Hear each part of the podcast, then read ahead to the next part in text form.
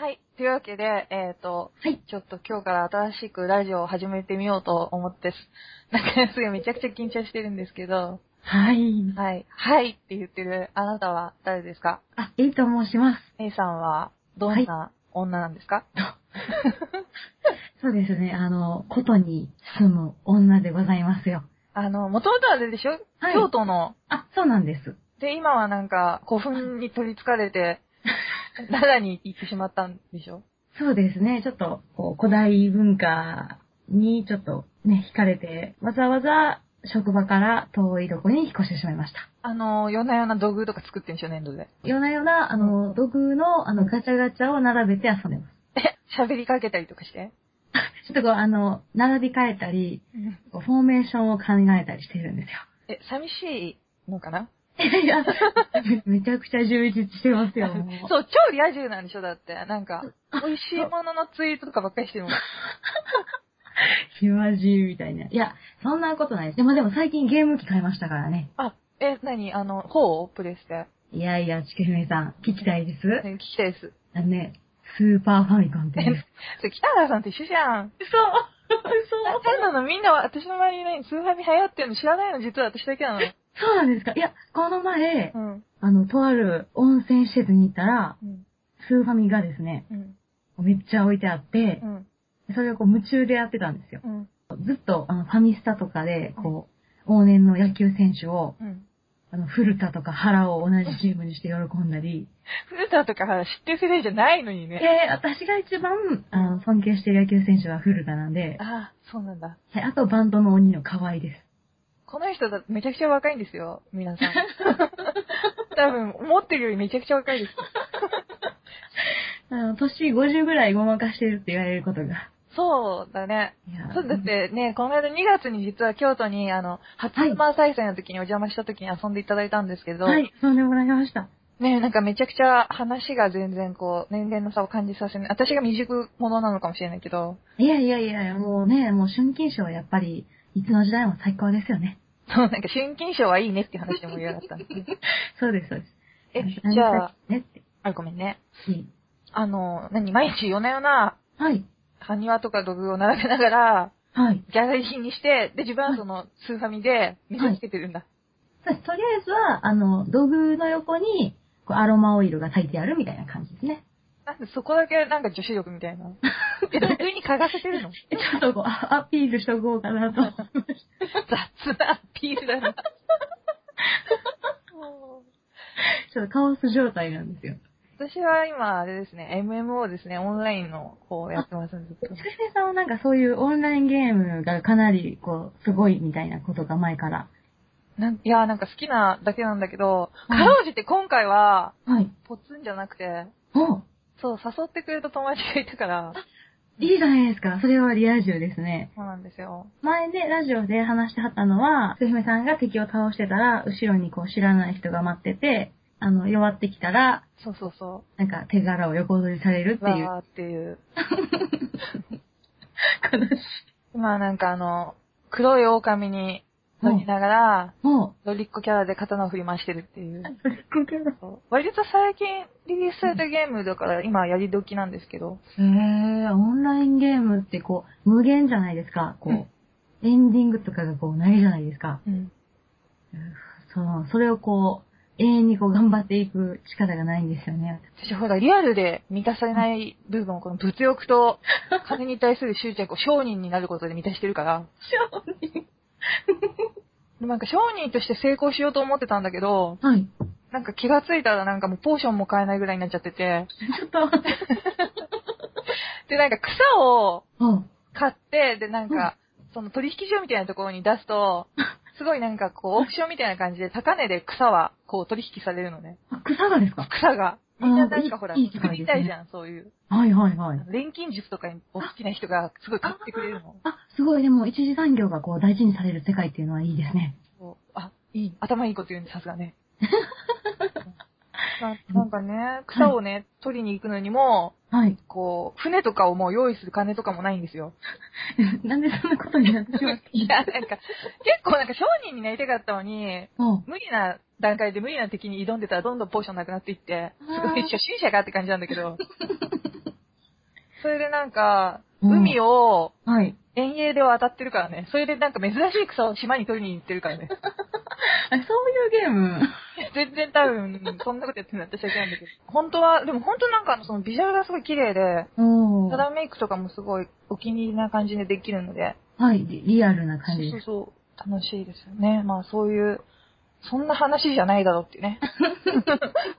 ゲームのラジオですね。えーまあでどんなラジオやるのかっていうと、なんか、あの、一応、日本でも外国でもいいんですけど、うんうん。歴史とか、あと伝説はい。とかの中で、これはちょっとって面白いんじゃないのって勝手に思った人を勝手にピックアップして、はい、はい勝。手に紹介するっていう。あまり本に載ってないような人が、そう。ね、そういうところからこう、繋がってくるみたいなのがいいですよね。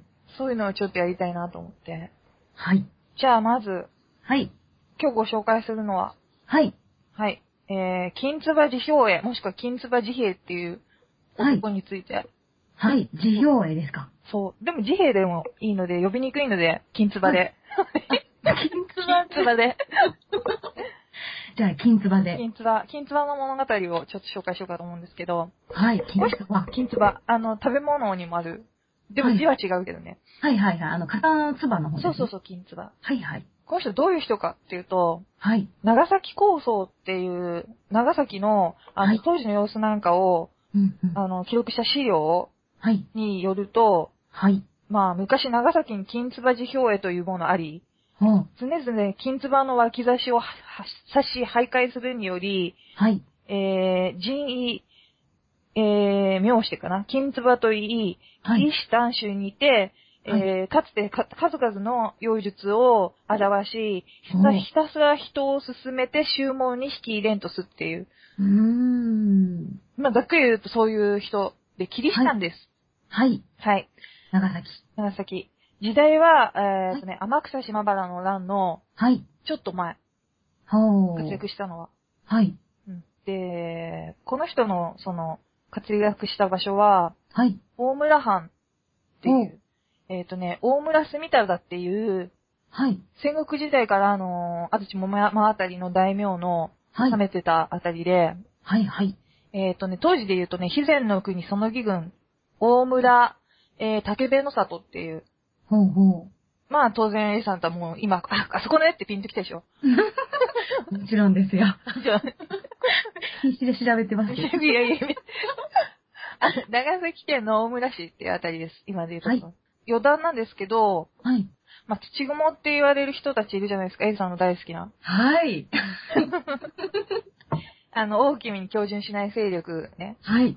それってでも、あの、メジャーなのって、そっちの関西の方の、ほら、そう、その、はい、イメージが。でしょ？あれがやっぱり多分勢力として一番大きかったみたいなんだけど、各地にいるのを実は総称してそういう風に呼んでて、ああ、それでその一つの勢力がそこの土地にもあったって言われてる。おー、反体制的な。そう。まあ、まあもちろんそのね、上代に普通にもう標準したんですけど、まあそんなベースのあるようなところです。おー、ちょっとロマンがありますね。ね。一生懸命あれだよ。その、エイさんの好きそうな話題を頑張って、こう、ね。いや、でも、キリシタンもね、こう、ちょうど江戸時代始まるぐらいってことですよね。そしたら。そうですね。大村市の、その、さっき言った大村住忠って、はい。えっ、と、日本初のだからキリシタン大名なんですよ。はいはいはい。うん。で、長崎港とかも開いたりしてて、うんうんでちなみにあの有名な有馬春信は大いに当たる。に。へー。あ、親族なんですね。そうそうそうそへー。う。吉かなんかに行ったのかな確か。どっか。で、大村生がなんかあったのかなあ、ははははは。は、うん。なんだけど。そんなベースの時に、その、はいキツバが生まれたのは、はい。えー1602年。あ、本当にじゃあね、慶長7年。おー、関ヶ原の合戦が終わってから。そうそうそうそう。ぐらいの。えっとね、大村藩のその城下の貧しいキリシタンの農家の三男坊でした。おー、農家ですか？で、なんかキリシタンはただもう祖父の代からのうん。がっつりキリシタン。へー。で、その、さっき言った、あの、はい住忠の時代に洗礼を受けてる。はいはい。うん。で、まあ、お父さんも洗礼を受けてて。で、お母さんも洗礼を受けてて、はい。ただその時代が変わって、はい。秀吉の時代になってくると、宣教師追放令、あ、迫害が、ね、はい。厳しくなるじゃないですか。はい。で、すごい早い段階で両親がこの時にもう、殉教しちゃってるんですよ。えうんあ、殉教ですか？そう。まあ、後で詳しいその、うんどんな形での殉教かっていうのははい。言うんですけど、はい。なので、もう物心ついた時にはすでに両親はいませんでした、彼は。あー、なかなか大変な人生ですね。もう、まだね、だって、こう、ね、宣教師とかになったわけでもないのに。ただやっぱり、それだけ厳しい締め付けが始まってて、うんただ全ての信徒が殉教したわけじゃなくて、うんうんうん。ただほら、殿様がさ、はい。帰郷すると使えてた人たちもみんな帰郷しちゃうでしょ。そうですよね。うん。さっきも言ったけど、結局、その農民はいっ。ていうのは、まあ、おじいさんが下級武士だったけど、それ以降農民っていう形、育てられたのは、はい。イエズス会の人たちに育てられてます、この人。へー。あの、有馬のね。はい。で、あの、セミナリオっていうところ、はい。あの、神父を目指す、神父教育というかね、将来、修道士とか司祭になるための育成のための学校、はいはいはい。そういうところにまず入る。はい。うん。それで、これは、あの、バリニャーンの神父って結構あ、メジャーな人いるじゃないですか。はい。うん。あの人がもともとは信長の後押しもあって、信長時代ってほら、ね、はい積極的にキリスト教を取り入れていこうっていう、あはい。それで作られて、セミナリオっていうのと、あとコレジョっていう、はい。あ、ももうちょっと行くと高等機関、高等教育機関で、はいはい。カレッジですね。そうそう、カレッジ、コレジョってカレッジだからね。はい。うん。それで、えっと、もともとはその、だから、ほら、イーサンチの近く、安土、安土。あ、はいはいはい。安土とかのあたりにあったんですけど、うんうん。長崎とかに結局最終的に移ったのは、近畿令うーん。で、まず秀吉時代に長崎とか有馬、えーと、あと上総天草はいはいはい。あちこち移りながら、こう様子を見ながらこの学校教育が続けられていく。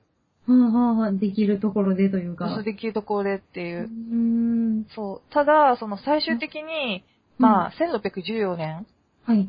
徳川家康の禁教令がもう、これ完全にもう許さない形になって、うリリーしたーんはい。それでまあ、セミナリオは閉鎖で、うんコレジョもまあ、その時期に閉鎖になるんですけど、その、だから、ギリな世代なんだよね、この、はいはい。ヒンツバは。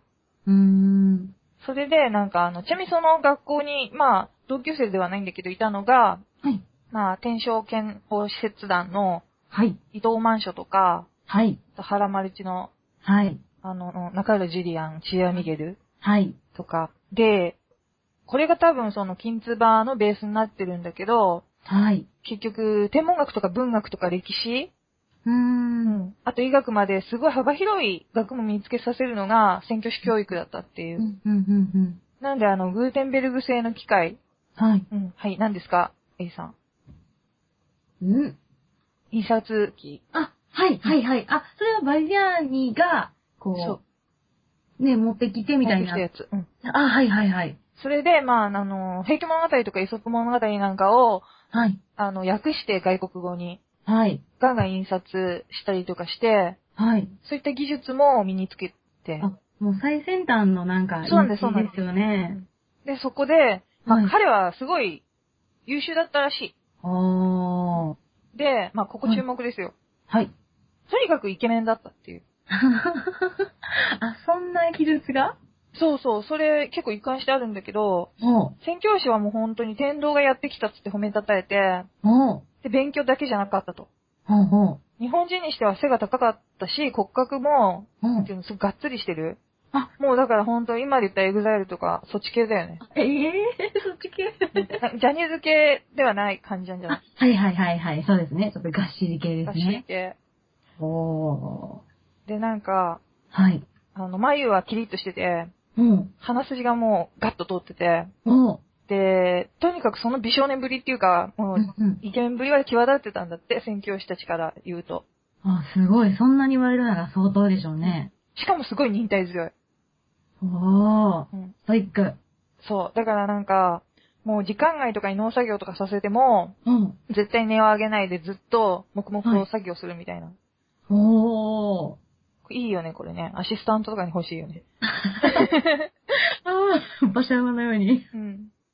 でも、まあそんなね、ところで学んでたんだけど、うん。1614年、はい。結局もう閉鎖。さっき言ったほら、うん徳川の。はい。うん。なので、もうんう、密かにマニラとかマカオに分散させて勉強を続けさせようっていう計画を立てる。はいはいはいはい。で、まあ、その金唾治兵衛はマカオに移されたんですね。はい。うん。で、そこで本格的神父になるために、うーん。あ。まあ、進学、哲学、語学、ほう、様々な分野を。そう、収めて、で、念願の神父になることができた。あ、神父にやったんですね。そう。で、その時はもう、やっぱり27歳に彼はなってた。子供時代からずっとね、そう、はいあれをやってて。うん、うん、うん、その頃は、うん。はい。まあほら、徳川時代にこう移り変わってるじゃないですか、時代が。そうですね、そうですね。だからもう、どんどん、男性でない代わりにキリシタン弾圧は、うーん。本当に積極的になってて、うんうんで、まあその頃日本では、はい。本当にさっき言ったセミナリは廃止になるだけじゃなくて全部ことごとく破壊。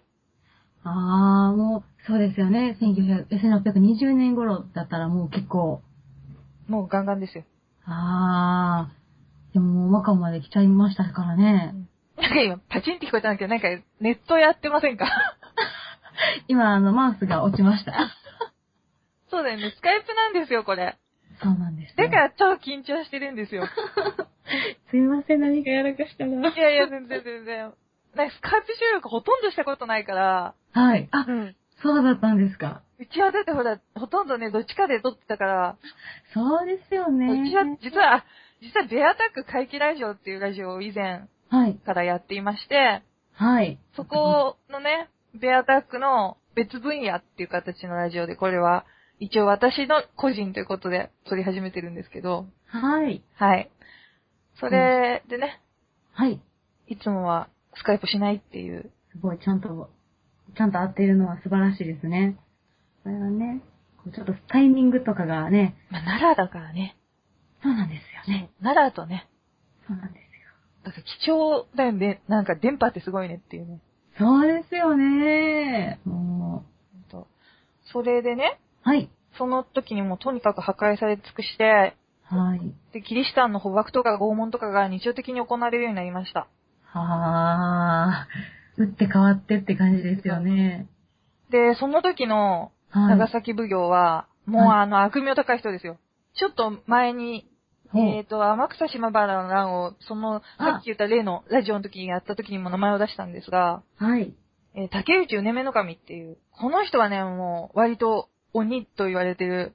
はい。かなりひどい為政者というか。そう。ただまあ、うん。その体制側に立ったらそういう風にしなきゃ、そうです。まあ、いけなかったっていう風に、もうちょっと見るのが苦しいくらいの過度な拷問を考案した人。普通じゃないというか、うんねディティールがエグいんだよね、この人え。のそうなんでですよ。あの、ちょっとこう、ね、こう、普通にいじめたり、こうね、殺すとかいうのとはちょっと違うような、ね。す。ね。エイさんの専門分野じゃないですか。あれ、拷問を主に研究しております？あとあの、ヒエモントリとか大好きなんでしょ？あ、え、あひや、ひやもとりは、ちょっとその、ね、ちょっと思い出してしまったんで、思い出すくらい日常的に頭に入ってるっていうのがすごいね、ヒエモンいトリ。やいやいや、あれだってすごいじゃないですか。これ自分やったら嫌やなと。あのヒエモントリっていうのは、何ですか、エイさん。男試しみたいな、あの、もので、うん。あの、こう内臓を取るというようなことで男を、こう、試すというか、あれでしょ？あの、はい。罪人のはい。人に寄ってたかって、いち早く内臓を取ったら、はい。男として手柄みたいな、ざっくりとそういう、そうですね。うんあいつが取ったみたいなことが、多分こう、ステータスなんだと思うんですが、どこだ？熊本？熊本ですね。じゃあまあ、まさしくこの天草のはい。あたりじゃないですか。わー、鹿児島、熊本あたりはなんかこう、昔から割とそういう、ね、ものに強いというか、うん。合中教育って結構ね、厳しいみたいですね。そういうね、話で、ちょっとずつ後に言う、ひどい拷問を緩和していこうっていう、まあ、作戦なんだけど。最初に知った時はこう、かなりこうね、ぎょっとしましたけどね。それはもうね、小学生でしたから、ね。そうなん、なんで知ってんで、小学生で。いや、なんか小学生の時に歴史の漫画にこう、かなり細かいディテール載ってたんですよね。え、それ何の漫画読んでるんですか？なんか。日本の歴史っていう、今なんかどこを探してももう絶版でもう入れ替わって出てこないんですけど、えっと、誰でしたっけ？あとね、石ノ森先生じゃないです、か？そうそうあ、じゃない方か。そう、その竹内うねめの神ですよ。はいはい、そうでした、そうでした。かつて彼もキリシタンだったらしいんですが、うん、なんかね、逆にそうなってしまうもんなんですかね、なんか立場が変わって。まあもう、こう回収してから人が変わったように。うーん。で、ほら、キリシタンの迫害って本来殺すんじゃなくて、どうやって回収させるかっていうところがメインだから、そうですよね。幕府的にはねそうですよね。はい。なんで踏み絵とかね、うんうんうん。あの、そのキリシタン炙り出し作戦はい。で抵抗すると捉えて折檻はしてたっていう。うーん。で、まあ、結構、本当にスッと回収する人とかもいたんだけど、はい。まあそういう人に限って家に帰ると、まあもう速攻神様を拝むみたいなね、隠してあるやつを。うーん。そういうのが、こう、後々。そう、まあこれじゃ拉致開かないなっていうことで、うんうんうん。で、しかもまだこの最初の時点では通報したはずの宣教師たちっていうのが残ってて、裏でしっかり、まあ、まだ指導してる状態だった。うんうんうんうん。表向きの、表舞台からは消えてっていうことですよね。そう。で、貿易船にね、例えば乗り込んで船員の変装してうん。密航したりとか、うんうんうん。昼はあの、ほら、信者の屋根裏に、はい、ね、潜んでて、はいはいはいはい。夜になると信徒たちに教えを解き歩くとか、うんうんうん。で洗礼を授ける、はいはいはい。なんてことがや、やられてて、うん。それも、信者、やっぱ、こう、守ってたってことですよね。そうそうそね、キリシタンたちが。う。で、爆破じゃどうしたかっていうと、5人組制度を設けます、この頃から。はい。うん。5人組、5人のうちほら、1人でもキリシタンであることが発覚したら、そうですよね。そう、直ちに奉教所に届ける。はい。じゃないと全員が5人捕らえられて5人とも拷問になるっていう。これすごい制度ですよね、こう。炙り出しっていうところで。これだから届けた人は逆にね、賞金もらえて、しかもそのパーデル、シス、あの、神父はい。だともうすごい2倍3倍のお金がもらえたから、割とこのポロポロ届けてる人が増えてきたっていう。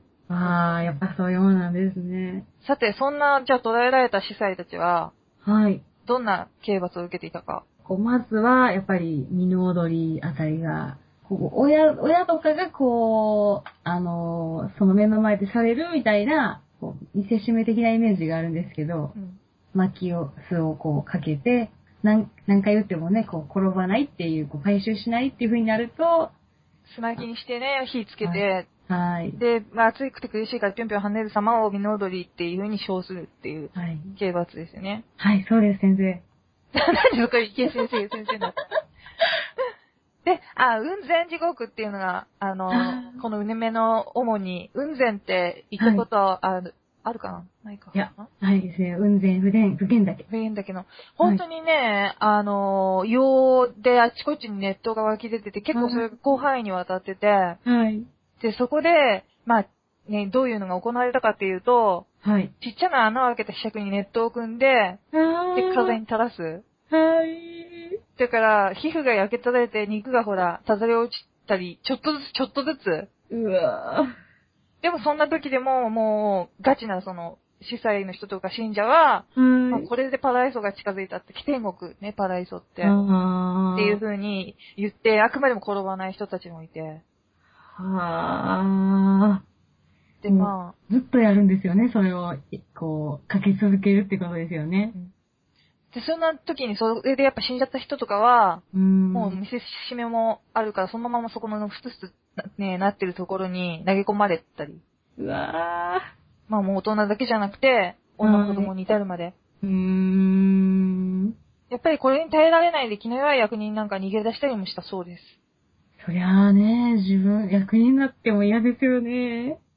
で、いよいよ、あ、もしや、雲仙というと、水攻め、ひずめの他に、あれを入れた直径1メートル、深さ3メートルほどの穴の中に、はい縄で縛って逆さずにするんですね。はい。はい。あれって何ですか ?A さん？はい。あの、穴の中に糞尿を、あの、満たしまして、あの、こめかみに穴を開けて、あの、こう逆さにして、ね、こう、そのまま吊るすと、すぐに頭の方に血が上って死んでしまうので、うん。そうならないように、あの、こう、血抜きするところを作って、うんこう、穴から釣ってあげたり下げたりするというような、うん。穴釣りですね。ね。もう、あれですよ。A さんだったらどれがいいですか？え まあ、これ、火攻め、水攻め？ー、いやー。穴釣り。いやもう、雲仙の方に一思いに人も投げ込んでほしい。飛んでいただき殺してくれって。え、回収しなきゃいけないから。っていうか、踏むか。あ、あ、踏みますね。踏むね。そうですね、もう本当申し訳ないって感じで、ちょっとね、もう、スッと踏んじゃいますね。だからそんなのにやっぱり耐えられなかったんでしょうね。あの、当時日本管区で最高位にあった宣教師のフェイレイラっていう人がいるんですけど、はい。その人は結局廃墟しちゃいます。それは、ね、驚きですよね。で、あのー、雲仙ではなくて、あの、西坂、長崎の。はい。西坂っていうところは今ね、うんえーっと、26成人記念館か。あ、はい、はい。26で合ってたよな。はい。そそれがあるところなんですけど、そこはもう何百人もの、えーと、そのキリシタンの人たちがそこで処刑された場所、うーん。そこまで捕まえて連れてかれて、はい。で、やっぱり穴釣りを受けて、うわただ、まあ、転びます、彼は。ぁ。ねえ。それはでも、かなりこう、ニュースというか、まさか、ねえ、だって、フェレイラ神父が転ぶとはっていう。結局ね、彼はね、沢の、えーと、中安っていう日本名に改名して、はい。で、日本人の妻をめとってる。ええそうなんですか。これはでも、プロパガンダ的な意味合いが当然あって、はい。そう、お前らのトップがこういう風にやってるんだからって言って、その、なんていうの、意識を、あの、あーね、意志を、なんていうの、士気か、士気を低下させるとか、まあ、くじくっていう意味合いが、そうですよね。名前も変えて、もう完全にもうやめた、やめちゃったんやっていうことですよね。はで、まあ一方さっき言った中浦ジュリアンー。はい。は、あの、穴釣りの経でそのまま殉教しました。これは同じ時です、この。そうです。一緒に釣られてて、フェレラ神父だけが、あの、帰郷したんですよね。そうですあで、まあ、うんその時まだ彼は、あれですよね、マニラにいますよ。ー。あ、そうですよね。あう、んそれが、そんなことが終わってから、まさか帰ってくるんですか？そうです。いやいやいやいやすごい、えー、って思って28歳なんですけど、さっき言ったいやもうやめといた方が、ねえ、いいんじゃないかな。でもこれは帰りたいと。いこんなことになってるのだと。はでも、彼だけじゃないんですね。そういうふうに思ったのは。ああ。で、あの、他の何人かの神父と一緒に、とにかくいろんな手を尽くして日本に帰ろうというふうに努力する。うわー。すごいですね。ここでね、ちょっとね、はい。どっちが先かは明かされてないんだけど、はい。一旦そのフィリピンに渡ってるんですね。おー、マニラからフィリピンへ。うん。それで、あの、変装して密航したんですけど、はい。あのね、一回フィリピンに渡ってるっていう説と、あとその密航失敗して、嵐に遭っちゃって、はいフィリピンに流れ着いたのかっていうようなあれがあるんだけど、あまあ、そういう経緯かっていうことね。そう。で、はい結局彼はその、チャンバンっていう、なんていうの、ジャンク船だよね、中国の。あ、はははははちっちゃい。それで彼はまあ乗り移って、はい。その一緒に乗り込んだ人の中でもまあ助かって、うわうん、フィリピンで結局まあ、もてなされて。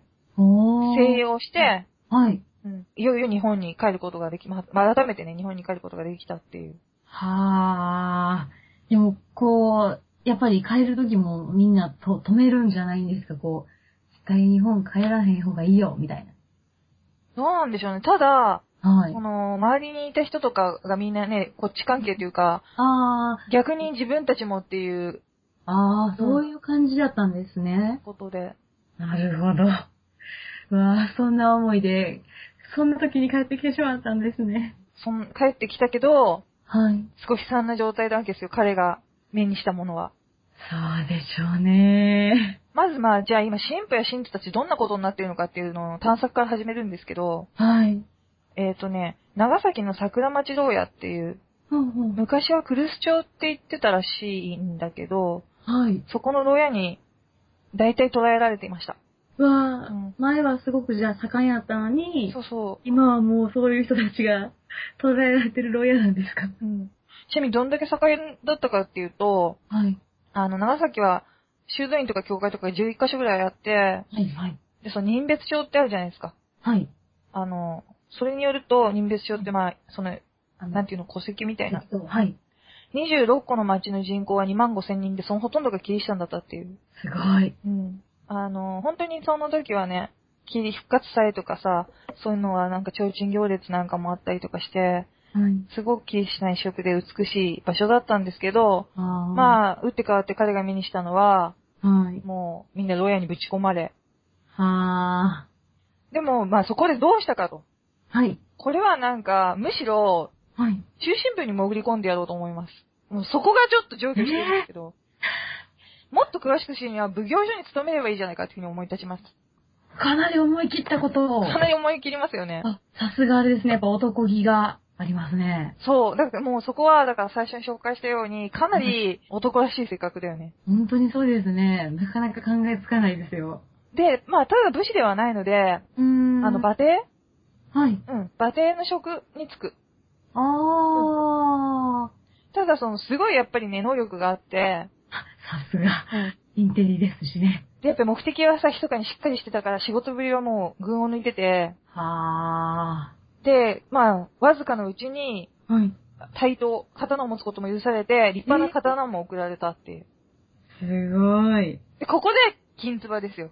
あ、そういうのが、あ、それが元なんですね。そう。で、その送られた刀は、金の彫り物が施されていたっていう。あ、あー、本当に刀の唾の唾やったってことですねう。ん。で、清掃するじゃないですか。だから位が高くなってくるからそう。ですよね。そうするともうなんかもう背丈といい、その目つきといい、うん羽織袴の容姿がはためにも惚れ惚れするほど似合ったらしい。おまたなんかイケメンな描写が。そのあたりから金唾っあていう風に、金唾辞表絵っていう風に呼ばれるように。もともとは、あの、あれなんだよね、トマス・デ・サン・アウグスティの神父、金辞表絵っていう名前なんだけど、あー、手動。うんあー、そうですね。はい。そう、それが通称、彼は金唾、金唾って周りにも言われるように。はで、やっぱりもう本当に、馬蹄だけど、ー。はい。まあ、すごい動きがわかるようになる。あ、うんそうですよね。まあ、下級とは、役人とはいえども。うんだから昼間はまあそうやって勤めて、はい。夜になると神父姿に変身して、その信者たちを励ましに行って、あ二重生活だよね。ーいやー、これは、これはすごいですね。これでも結構思い切ってますよね。うん、なもうだから、すごく漫画的というか。本当にそうですね。で、まあ、その、うんね、司祭、だからミサで、その洗礼とか筆跡を授けるってことができる。あ、そうですよね。うんもう、神父。そう。それを、だから夜はやってるっていう生活でした。わー、すごい。ただ、うねめ、はい。竹内うねめの神は、はい。あの、怪しみ始める。うわなんか最近キリシタン活気づき始めてんだけど、そんなわけないのに、みたいな。ー、まずいよ。うんで、目立つじゃない？この人って。そりゃそうですよね。もうね、姿形から目立ってますからね。だから、まあもう結局、目星をつけられちゃう。あー、やっぱり。彼もね、それを割と空気を読んだんでしょうね。うん。そこで、なんかある日、はい。忽然と、まあ逃げ出す役所からドローンします。おー。そしたらやっぱりあいつだってことになりますよね。そりゃそうですよ、も仏教書ではもう彼を。最重要人物として、指名手配ってこと指名手配。配です。ああの、似顔絵を作らせます。うわだからもうモンタージュですよ。今で言う。ー。もう本気ですね。本気ですよ。もう、あの、うねめ本気出してきましたから、かなりやばいですよ。うわー、いやー、うわー。嫌ですね。よりによって。ね、陰険な男に目をつけられましたから。はい。で、その大村をはじめ、はいまあ、諫早、島原、佐賀藩とか、はい。結構広域にわたって指名手配されます。うわあ、結構遠くまで行くかもしれないというとこまで読まれてるんですね。でも、賞金も桁違い。他の神父とは。うわでも、とにかくこんな一人のね、神父にね、はい翻弄されてるなんて思われたらね、ー。うんうん。冗談じゃないっていうので必死に捜索します。それはもうね、早くか、ね、捕まえないと。ただ、この人のはい。足取りがなかなかつかめなかったのが、まあ、これがよく言われる伝説になってる、その、最初に言った用意術を使うとかなんとかって、はいはいはいはい。あ、それはこのあたりのことがあるからってことですか？そう、それで、まあ、ここの辺りから始まる、はい。逃逃避行に関することなんだけど、逃避行というかね、はい。もう人間技と思えないくらいの行動範囲で、普通に考えると無理なんだけど、はい。だってなんか昼に西そのぎで見たよっていう人がいたら、翌日には、はいもう野母崎半島とかもあ、もう到底考えられない距離を移動してるとかう、。で、もうそれを、だからあんまりにもね、そうやってね、あっちこっち変幻自在動き回るから、はい。マニラとかフィリピンで妖術を学んできたんじゃないかとかっていうふうに語るものが出てきたっていう。あー、なるほど。まあ、それでもまだ捕まんないと。そう。あとは、なんだろう、もしかしたら2、3人いるのかとか、影あー、内。なるほほど。そんな風に言われるように。ここはでも、ちょっと後で言うんですけど、重要ポイントです。なるほど。うん、覚えといてください。はい。うん。でちょ、勉強会みたいになっちゃってる。いいんだよ、えぐい話とかして。いやいやいや、そんなね、もう純粋なんで。え？ー、あ、純粋、純粋、スイーツとか好きだもんね。あ、そうです、そうです。んうんうん。いや、でも、でも、ねえ、だって、急に逃げたんでしょ？そうそう、と本本当にその夜に。のに、うん、全然捕まらないと。捕まんない。これちょっと、幕府側としては、めっちゃまずいですよね。だからもうね、それもちょっとあってなのかもわかんないんですけど、はい。この頃に、うぬめの神は失脚しました。あら。うん。でも、まあ、理由としては諸説あって、はい。密貿易などとかのね、そういうことをやってたんじゃないかっていう、その不義の罪で訴えられてる。あただその、家光の時代じゃないですか、今って。あ。はいはいはいはい。ただこの人って秀忠の長身だったのね。ああ。だから、そう、はい政権的に、今の政権のはい主要メンバーになり損ねたっていう、まあちょっと煙たがられたっていうのもあるし、あまた当然その、そこで、うだから功績を上げればよかったんだけど、金唾に逃げられてるからっていうのも当然、あ。ああ、いいとこがなかなか。そうそうそう、そんな背景があって。はあ、それでまだ見つからない。なんかでも、こう、見つからなければ見つからないほど、こう、ねこう、迫害されてるキリシタンの人とかは、すごくこう、勇気づけられるというか。うん。だからある種どんどんね、伝説というか神格化されていくっていう。はあ、で、まあね、この頃、はい、たくさんのはい、パーデル宣教師たちが、はい、あんな釣りとか西坂とかではい。殺されたりとかしたじゃないですか。うんはい、でもはい。今も言ったように神格化されてるから、うーん。神父が殺されると、その服とか、死体は、はい。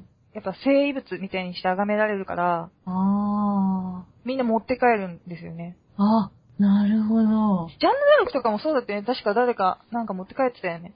あ、そういうふうに、そうですよね。はいそう、その死んでから、なんていうか、こう、あの、その、その人自身が、こう、神様じゃないですけど、うん。こう聖人になるんですよね。うん。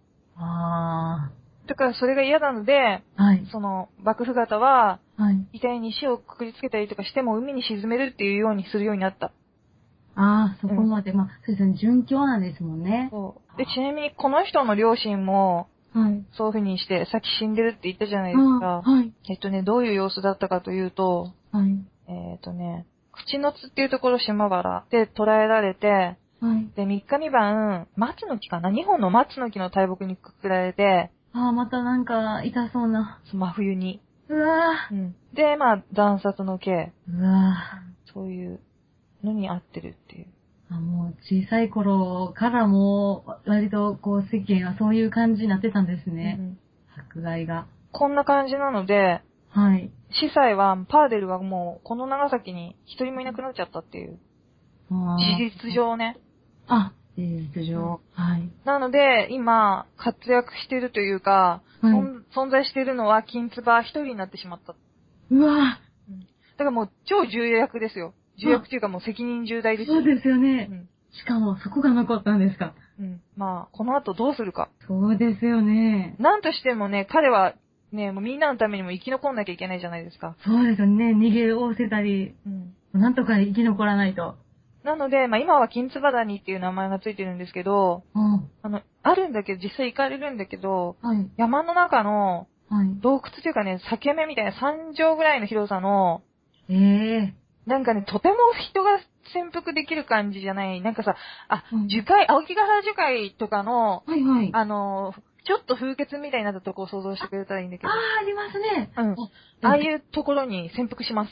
え、まあ、体がなんとか入れられるぐらいの。でもこの人大きい人だから相当苦しかったんじゃないかと思うんだけどそこから、ーはい。布教活動。あ、それでもしてたんですか？うん。いやいや、そういうことをやってるごいですね。で、まあその、だから、いそっからまた、だから人がね、いるところまで、街まで出てやってるから、まだ移動距離もやっぱりちょっとすごいんだよね、この人ね。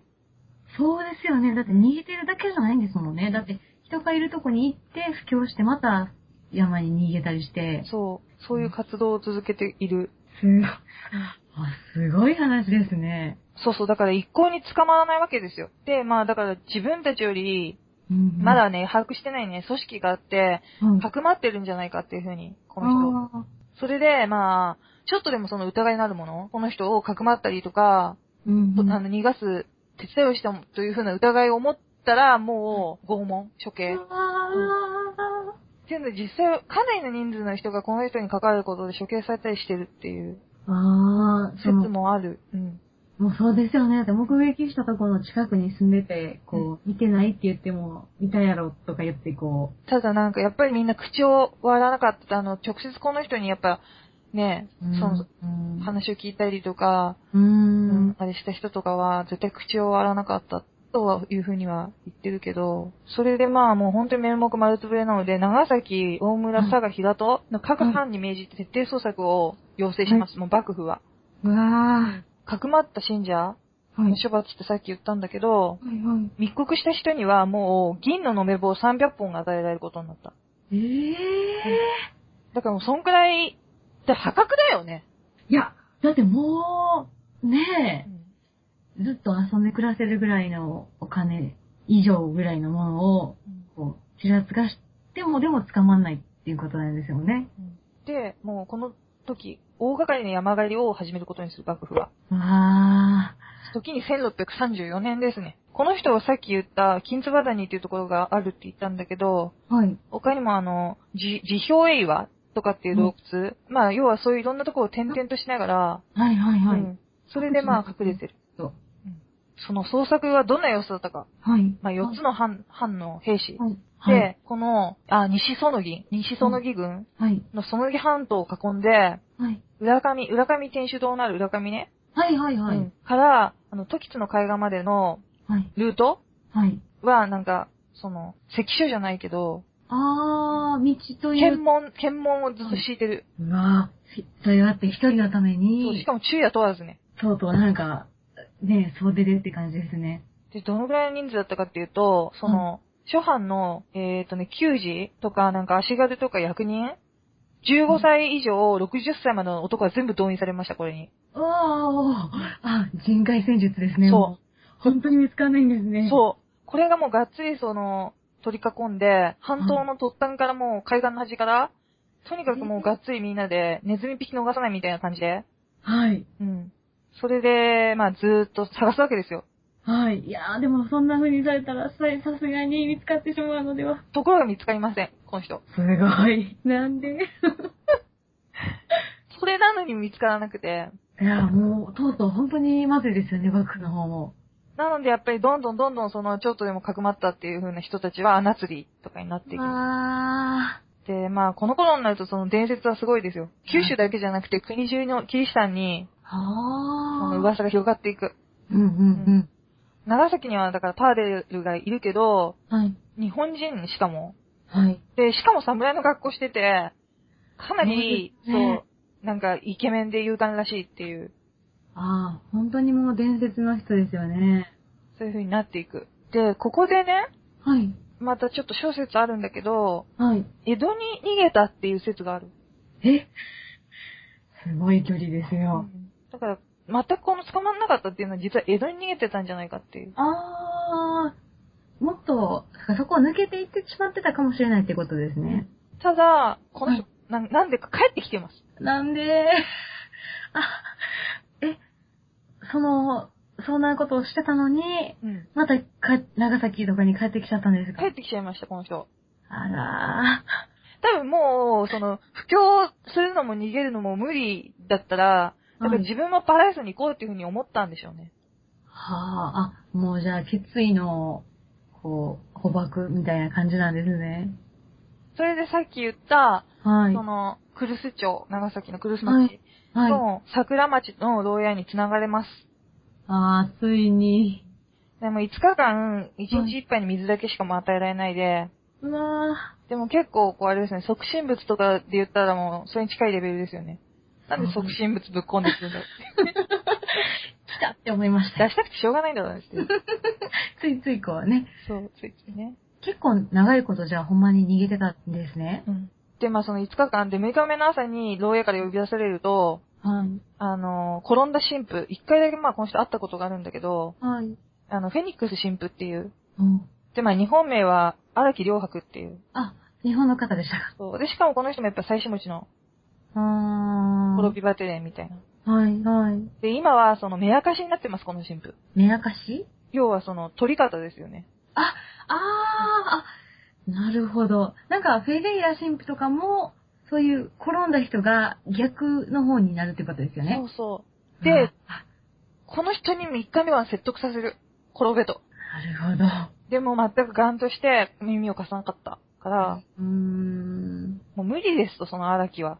はい、フェはいニック。スはね。はい。私の手には負えないと。うん、う。うんん。分かったと。じゃあ、これなんか、ちょっと、嘘とか流そうみたいになって。ん？はい。で、なんかもう転んだとかっていう、あ、噂をね、先に先行して流しちゃうんだけど。嘘の噂を。うん。はいで、も、もうそれでもまあ、転んでないから、まあ実際はね。うん。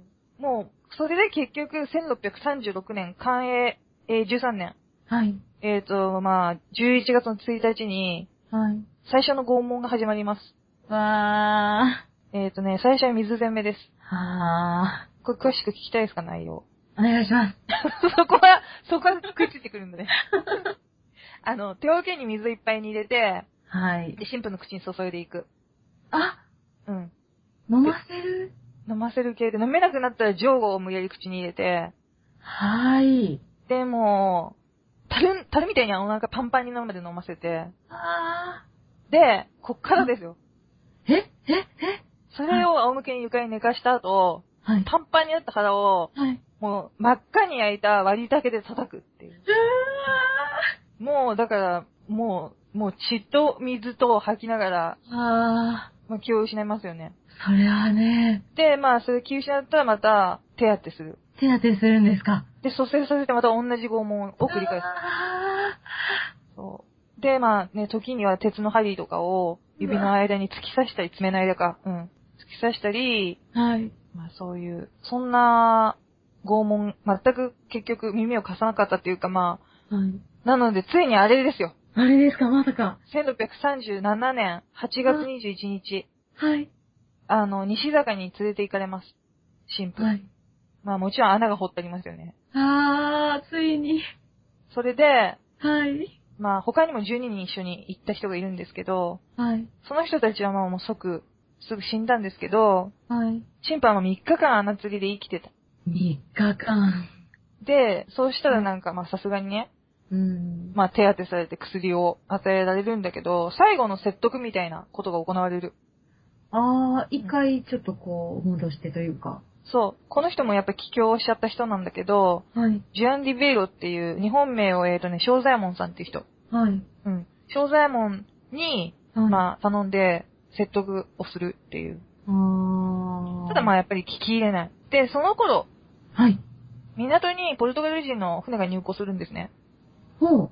で、ちょっとそっちの取り調べはい。が挟まれたために、ほうほう。拷問が、拷問っていうかそのあれが中断される。あ、あら。うん。で、さっき言った、だから11月の今度6日まで中断されてます。あ、それナイスタイミングじゃないですか。でも、その時また穴に戻されますけどね、穴釣りに戻されます。あただ、ー。はい。ね、かなりこの時点で弱ってたと。そりゃそうですよね。なので、まあ穴に吊るされて、今度はもう間もなく、はい。その、パラサへ行ってしまいました。あの、息を引き取って、あで、先ほど言ったみたいに遺体は、その石にくくりつけられて、ー。はい。で、まあ、海に捨てられたっていう。あどうです？どうですってすごいね。ー。いやー、すごい。もう、迷いが一切ないですよね。実際ない。もう、かなりね、幼少の時からもう迷いがないですよね。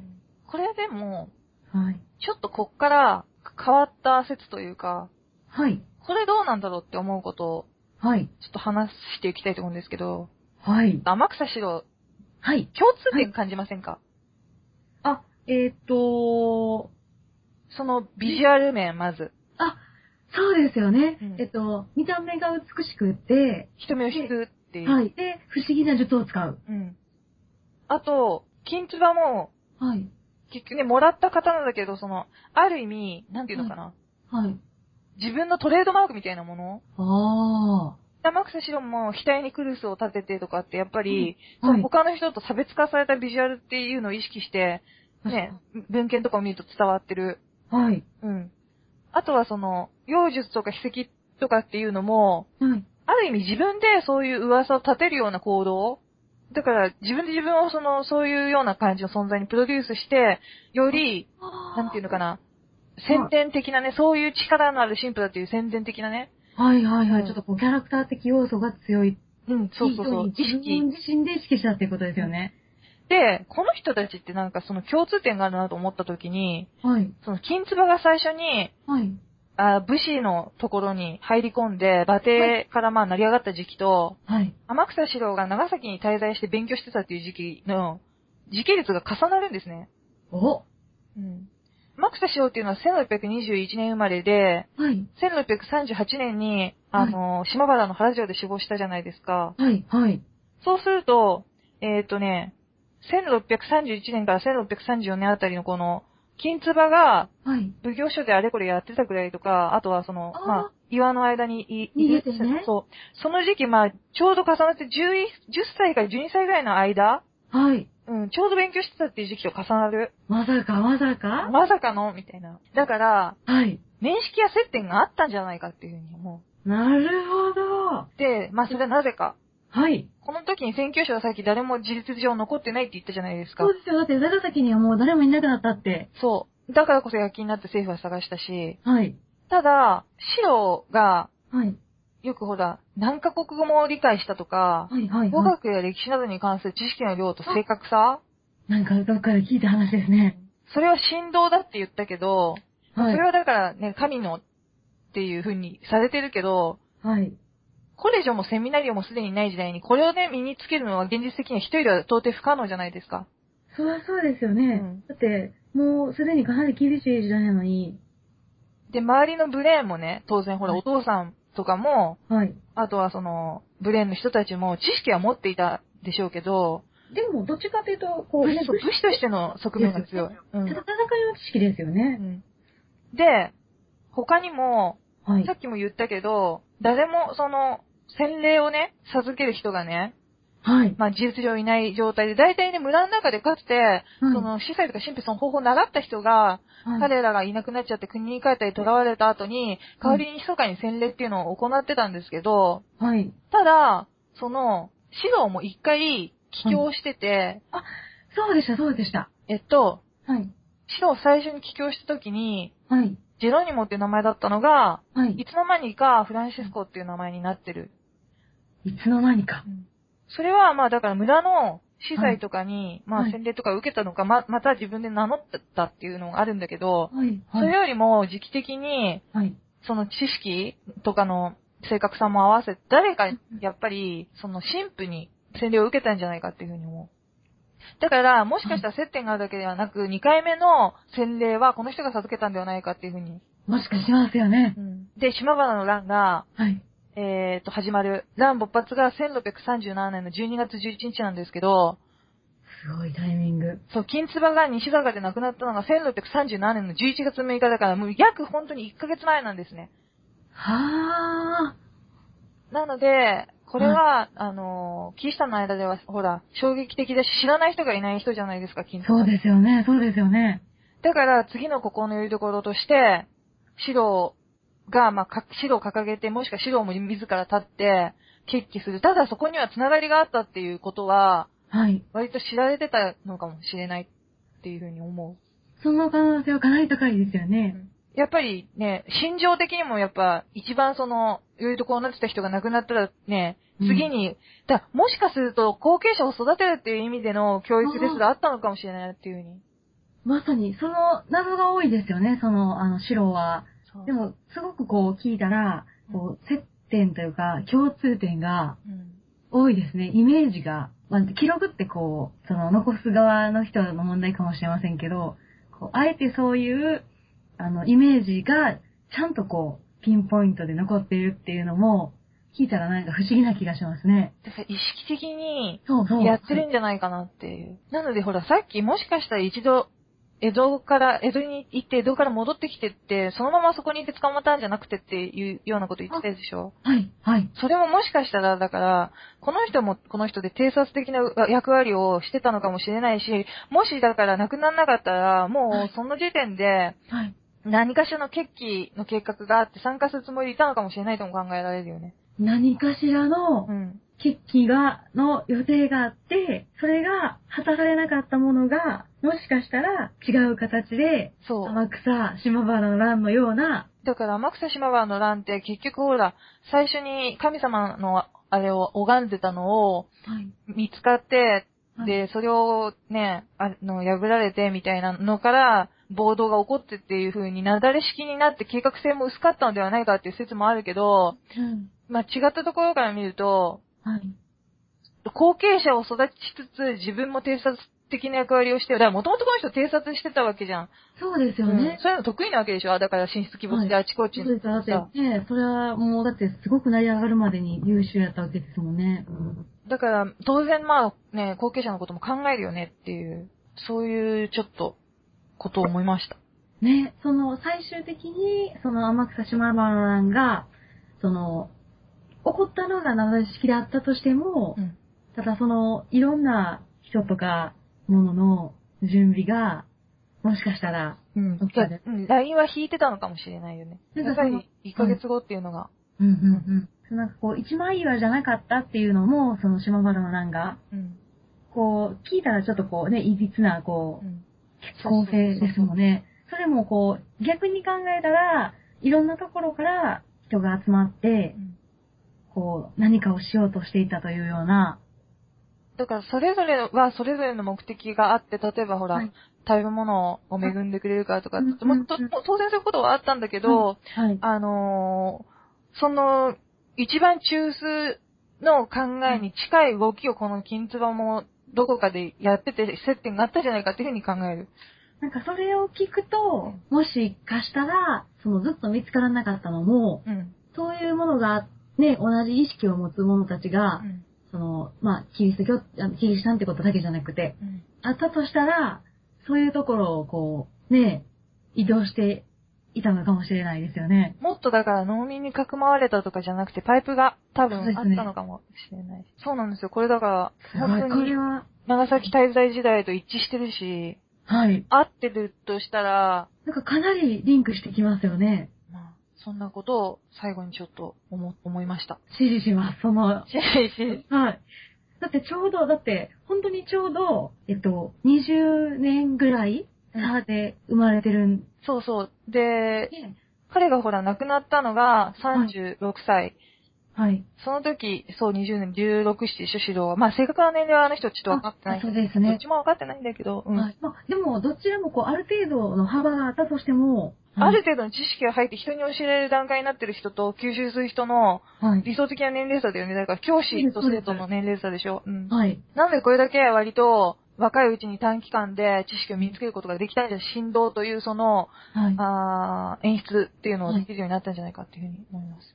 ね、なんか目的がこう、ね、その器っていうところが、はっきりしてたら、こう、教えるものも、こう、プロデュースするものも、かなりこう、わかりますよね。うんでね、プロデュースって面白いよねっていう。そこ？あの、こう、記録に残ってるものって、こう、本当に限られた視点じゃないですか。追っかけられる方の記録が残らなくても、こう、追っかけてる方の記録がちゃんと残ってるからとか、なんかそれなのに、ちゃんと、そういう、こう、狙った記録が残ってるっていうのは、ものすごくこう、計算されてるというか、これでも私さ、今自分が思いついたみたいに言ってるけどさ、はい。どっかで常識的になってたら面白いね。え、ちかって言ってるけどみたいになってたら。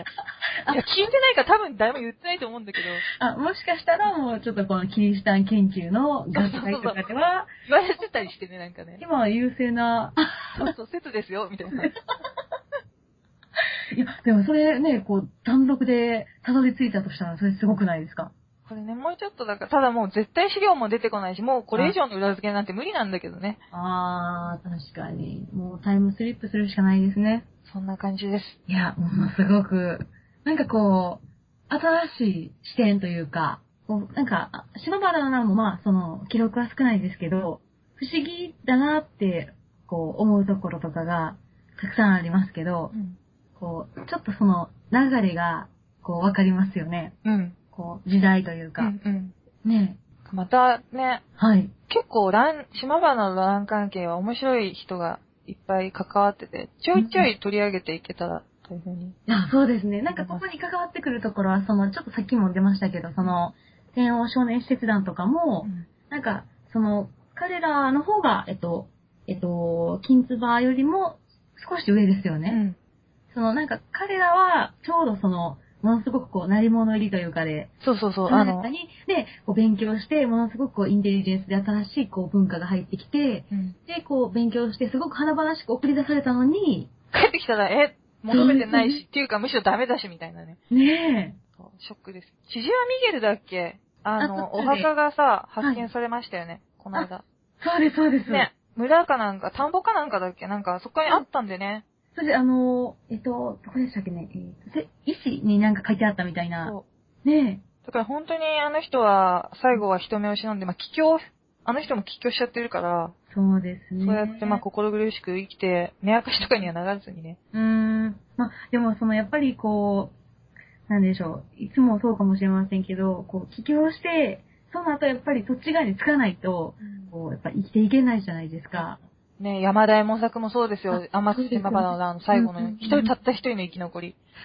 そうですよね。なんかその、まあ、生きるためにというか、うんね、その、まあ、信用というかされてない立場なわけで、まあ、生きるためにそういうのを選ぶっていうのもあるかもしれないですけど、まさにこう、なんか、シジラミゲルって、結構その、すぐにというか、ね、こう、もうやめちゃったじゃないですか。だって工房をさ、だから自分が成り物入りで送り出されてさ、ヨーロッパを見て、最終的に日本でさ、それがさ、廃絶していく様子まで全部体験し、それってね、すごいことだよね。いやー、こんな感じで続けていけたらと思います。いいですねう。ん。あとちょっとね、いろいろ考えてることはあるんだけど、はい。また口だけになったら嫌だから、いやいやいや。実現できそうになったら言います。いやいや、言っといてもらっても、全然もね。ゆっくりからだから、う。はい。エイさんに口寄せしてもらって、おう誰か有名な人を下ろすっていう。詐欺やねえか。じゃあ、ちょっとこれから私もあれですね。あの、修行をしていくわけですよね。あの、五国立ちとかしたら多分大丈夫だよ。あー、でもやっぱほら、あの、私こう、古墳とかも、すぐそこにありますから。あ、入るってこと？もうその、そのあたりから、ちょっとこう、パワーをもらっていくっていう。あ、でもいいですよね。ほどっ、アスカとか近いんですか？あのね、まあ、そんな遠かないんですけど、ただやっぱり今まで京都に住んでた時から考えたら、めっちゃ近いです。一回さ、はい私好きなんですよ、そこら辺。まあ、いや結構それ知ってると思うけど。はい。だから一回なんかそっちに遊びに行って、リアルで収録したいですね。いやー、いいですねちょっとじゃあ、あの、石舞台あたりで収録を。で、めっちゃ怒られるんでしょ何やってんだっつって。そうですね、タイトルも決めないといけないのですね。そうなんだよね。えー なんかこう、ラジオのタイトルに繋がらないなと思ってたんですけど、うん。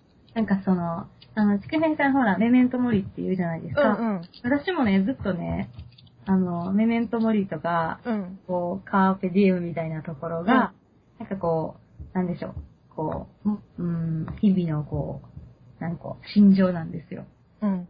なんか、明日死んでもいいかな、みたいな。うん。って思えるようにしよう、みたいな。なんかないかな。それいい、いい感じに結びつけたいよね。そうなんですよ。なんかそういうのを思って、なんかこう、なんかちょうど、あの、ある意味すごくこう、良い、あの、こう即死ラジオ。やばい、それは。いつでも死ねるぜ、みたいな。そうそうそう。すぐ終わりそうだよね、その番組ね。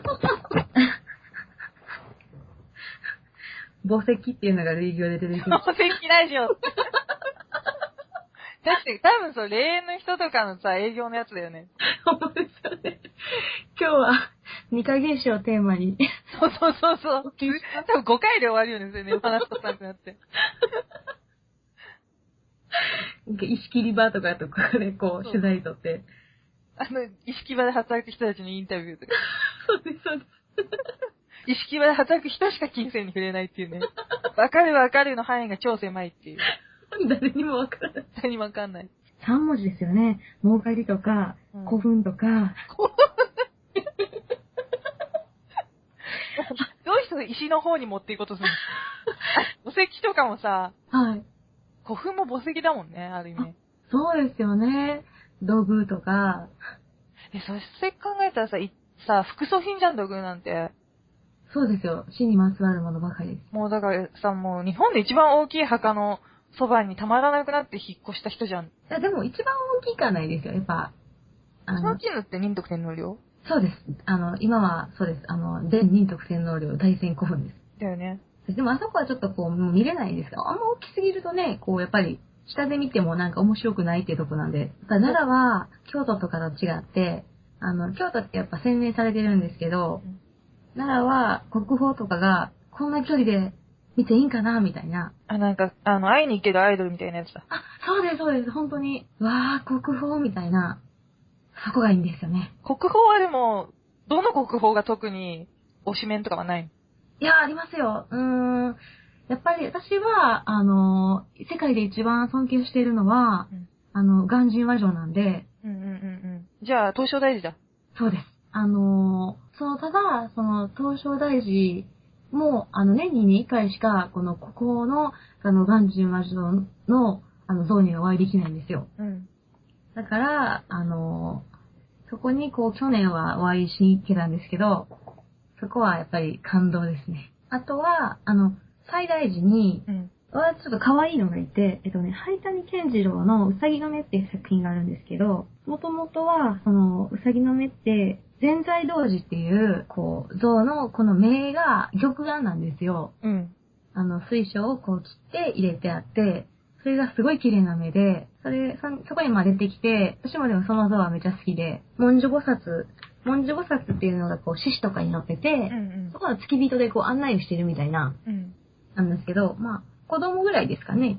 あ、結構大きいね。そうですある程度の大きさはありありますねう。ん。でもこう、引っ越した時にこう、好きな本しか持ってこなかったら、すごい気持ち悪い本じゃなくて もうちょっと困ってるんですよね。大体死に関する本ばっかりだもんね。いやー、そうですよね。図像とか副葬品とか、副葬品とか、副葬品のフィギュアとか。初めての道具、うん。道具とか、その、なんかとか、うん。その、百鬼夜行とか、でも一応、あの、あ一応じゃなかったですね。あの、チリ胡椒とかありましたもんね。一応っていうか、チリコショウ、もうちょっと狂ってるから 言い方悪いけど、あ、でもほら、あの、あバッドエンドだからね。そうですね。あれ、チリコショウすごい好きだけどね。いや、そうですよね。スケールの、えっと、銀河、あ、銀河がありますよ、ちくめさん。それで犬の漫画のやつ、狼の漫画のやつ。そうです。あの、熊を退治するために男がうん。集まっていく熱い漫画ですよ。大丈夫、さっきから全然自分で自分のフォローになってないけど。あ、あれ？あ、まあでも動物のお医者さんとかありますね。え、動物と、あれなの？副葬品が好きっていうアピール？あ動物も好きですけど、でもほら、介護とか医療関係の本とかで、それも私に関する本がいっぱいある。そうだよね。ここもまたみたいなね。そういうお仕事なさってんだもんね。でもね、病院にね、私、あの、転職したんで、うん。もうね、あの、毎日死亡診断書見てますよ。え、それ、どう返してそれ自慢、いいだろう、お前。お前、そのようなもの。前、死亡診断書なんて見れないだろう、そうそうっていう自慢。いやいや、まあ、実際にそんながっつり関わってるわけじゃないんですけど、うん私はあの、連携室ってとこなんで、うん。さすがだね。いやいや。やりたいことに邁進してくださいよ。ありがとうございます。あ、ちくめさん、あの、京都カフェとかいう本とかね、えっ、とね、えっ、と、アートな京都とかね、まあ、もう奈良なんだけどね。本がね、あの、あと、アロマテラピーとかですねう、ん。あの、そんな本ももちろんあるんですよ。あれなの、女版棒は買わないの？あの、ヨハンボねえ、買った方がいいかなって思ったんですけど、これで女版棒あったら、でもごまかせると思うんだ。だって仏像とかさ、の本いっぱい並んでるから、女版棒あっても、ああ、なんか、お坊さんなんだろうなって。でも、ヨハンって、え、デコすればいいじゃん、そこなんかさ、そなんだっけ、ほら、マスキングテープとか好きでしょ、可愛いやつ。女版のとこ隠して、棒だけに。棒棒。棒。いや、でも、この鉄門会商品伝はドーンとあって、これは人が来るたびに進めてるんですけど、抱き合わせでだからさ、これ、どうですか？つって。いや、お友達がどうですか？ってはあの、なんだっけ？い。陰頭な水車とかさ、朗読して聞かせればいいじ朗読して。どうですか？つって。でもあれは、あの、ああ何回もあれからも聞いてるんで、ああ、え、そうなの？そうです。あの、ほら、なんかあの、鉄門会承認伝と、ね一緒にってなったらもう、あそこはセットで聞かないといけないんですよね、私的には。そうなんだ。はい。全然誰も強制してないんだけどね、そこはね。縛りです、縛り。縛り。そっか。割と自分で自分にこう、高いハードルを設けて、ガーンってすね打つタイプだよね。あそうです。そこは確かにそうです。青森に行きたいんですけどね。いや、青森の駅に行きたいですよね。青森になんかあんの？木造り駅って知ってます？わかんない。聞いたことあるけど、あんま印象にないな。あのね、あの、木造り駅にはう、ん。あの、シャコちゃんっていうのがいるんですよ。うん。巨大アイドルドグの、ああ、遮光器で、うんびっくりした。あの、貝の方かと思った。じゃないです。遮光器道具がね、あって、うん目が光るんですよね。ホラーじゃん。いや、なんか、あの、ま、もともと夜光らしてたんですけど、うんなんか、あの、子供が泣くから、泣くよね、絶対ね。はい。うん 子供が泣くから、あの、もう、今は、あの、駅にお願いした時しか光らないらしいんですよね。あーえ、なんで、お願いするのはどういうタイミングなの？何？やっぱり、干ばつとか雨が降らないで困った時とか。なんかやっぱ、いたこの人とかが囲んで、呪術的な。そういうやつ？いや、あの、光らせてくださいって言ったら、うんはーい、みたいな。あ、なんか個人のお願いを聞いてくれるパターン。そうです。おそらく、そうです、そうです。あの、前は、あの、以前、電車が通るたびに、あの、光ったけど、今はちょっともう自粛して子供が怖がるんで、それなんか、じゃん、泥タバみたいじゃん、なんかその、新幹線に襲いかかるやつ。確かに。でも、あの、この目が光るのは、いらっしゃいビームっていうらしいですよ。強烈な目力だよね。そうです、そうです。え、それを浴びに行き行きたいんで、ちょっとつけてくださいよって。そうなんですよね。でも、いつでも光らせてくれはるらしいんで、でも、青森って言ったらね、だって、はいドグ好きにとってはもうやっぱりね、一度は絶対、そうなんですよね。やっぱりこう、東北なんですよね。その、やっぱり縄文文化っていうのうんが、そうだね。ね、あの、長かったのはね、弥生文化が入った入らなかった間分かった、エイさん、恐山大祭に行こいつあるんですか？う。10月。おいいですね。あの、閉山前にあるよ。うわぁ、そうそう。うん、で、寒くない寒くないいか、いいぐらいの時ですか、うんあいいですね。なんかちょうど縁人にもこうね、ゆかりもありつつ。あと、イタコ、私イタコいるよ、イタコ。あー、イタコ。だから、あの、浅草の住所言って、はい。北原浩二さんっていう人の霊を呼び出してください 言ったらどんな感じなのかな。じゃあもうあの、ズーズー弁のなんかよくわからない北原さんが呼び出されて。行で、生きてんのにね。ちょっと行ってみたいね、一度は。ってみたいですね。恐山、ほんと行ってみたいですね。ゆくゆくは恐山ロケってことで。はい。うん。そう。ゆくゆくはじゃあ、どっか、そういうなんか、ちょっとね、気持ちの悪い女子旅行の。そうですね。うん。しましょう。アスカとか青森とか、東京行った時もね、なんかこ東京気持ち悪いとこどっかあるかな？う、でも考えましたけど、ちょっとこう、もうちょっと影させてる方がいいですよね。うん。そうやっぱそうなったら茨城では。茨城、宿題物見たいだけでしょ？なんでバレてるんですか？ってね。あれ？全く匂わせずに行ったつもりだったんですけど。全然、ちくひめさんちとかどうでもいいんで、牛久に先に寄ってきましたみたいな。なんかガチャガチャとかやるんでしょ？多分あるから。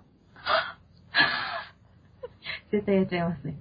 うんなんか大丈夫でしたでしょうか？私なんか今日こんな感じで。大丈夫です。あ、ていうかやりたいのやったらいいよ。無理になんか変なこととか言わなくても。あ、それは、大体変なこと言言っちゃってるから大丈夫だよ。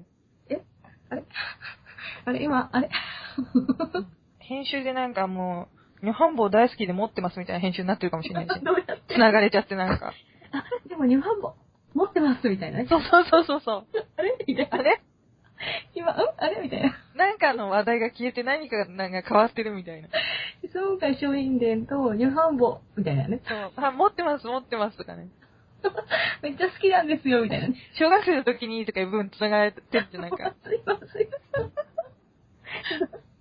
あ、それ日本の歴史の話しなかったっけみたいな。すごい読んで印象残ってるんですよ。そりゃそうだろうな、みたいなね。出てくるえー、小学生の時か、みたいなね。そう。エイさんすげえなって。これが鬼編集か。これが鬼編集。でもね、なんかこうね、真面目なことを話してるからそういう風にね、ここう自由に話した方が楽しい感じもしますよね。うん。それじゃあ、また？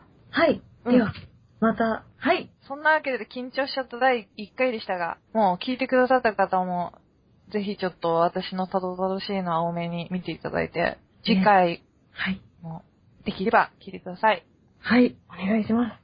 ありがとうございました。はい、ありがとうございました。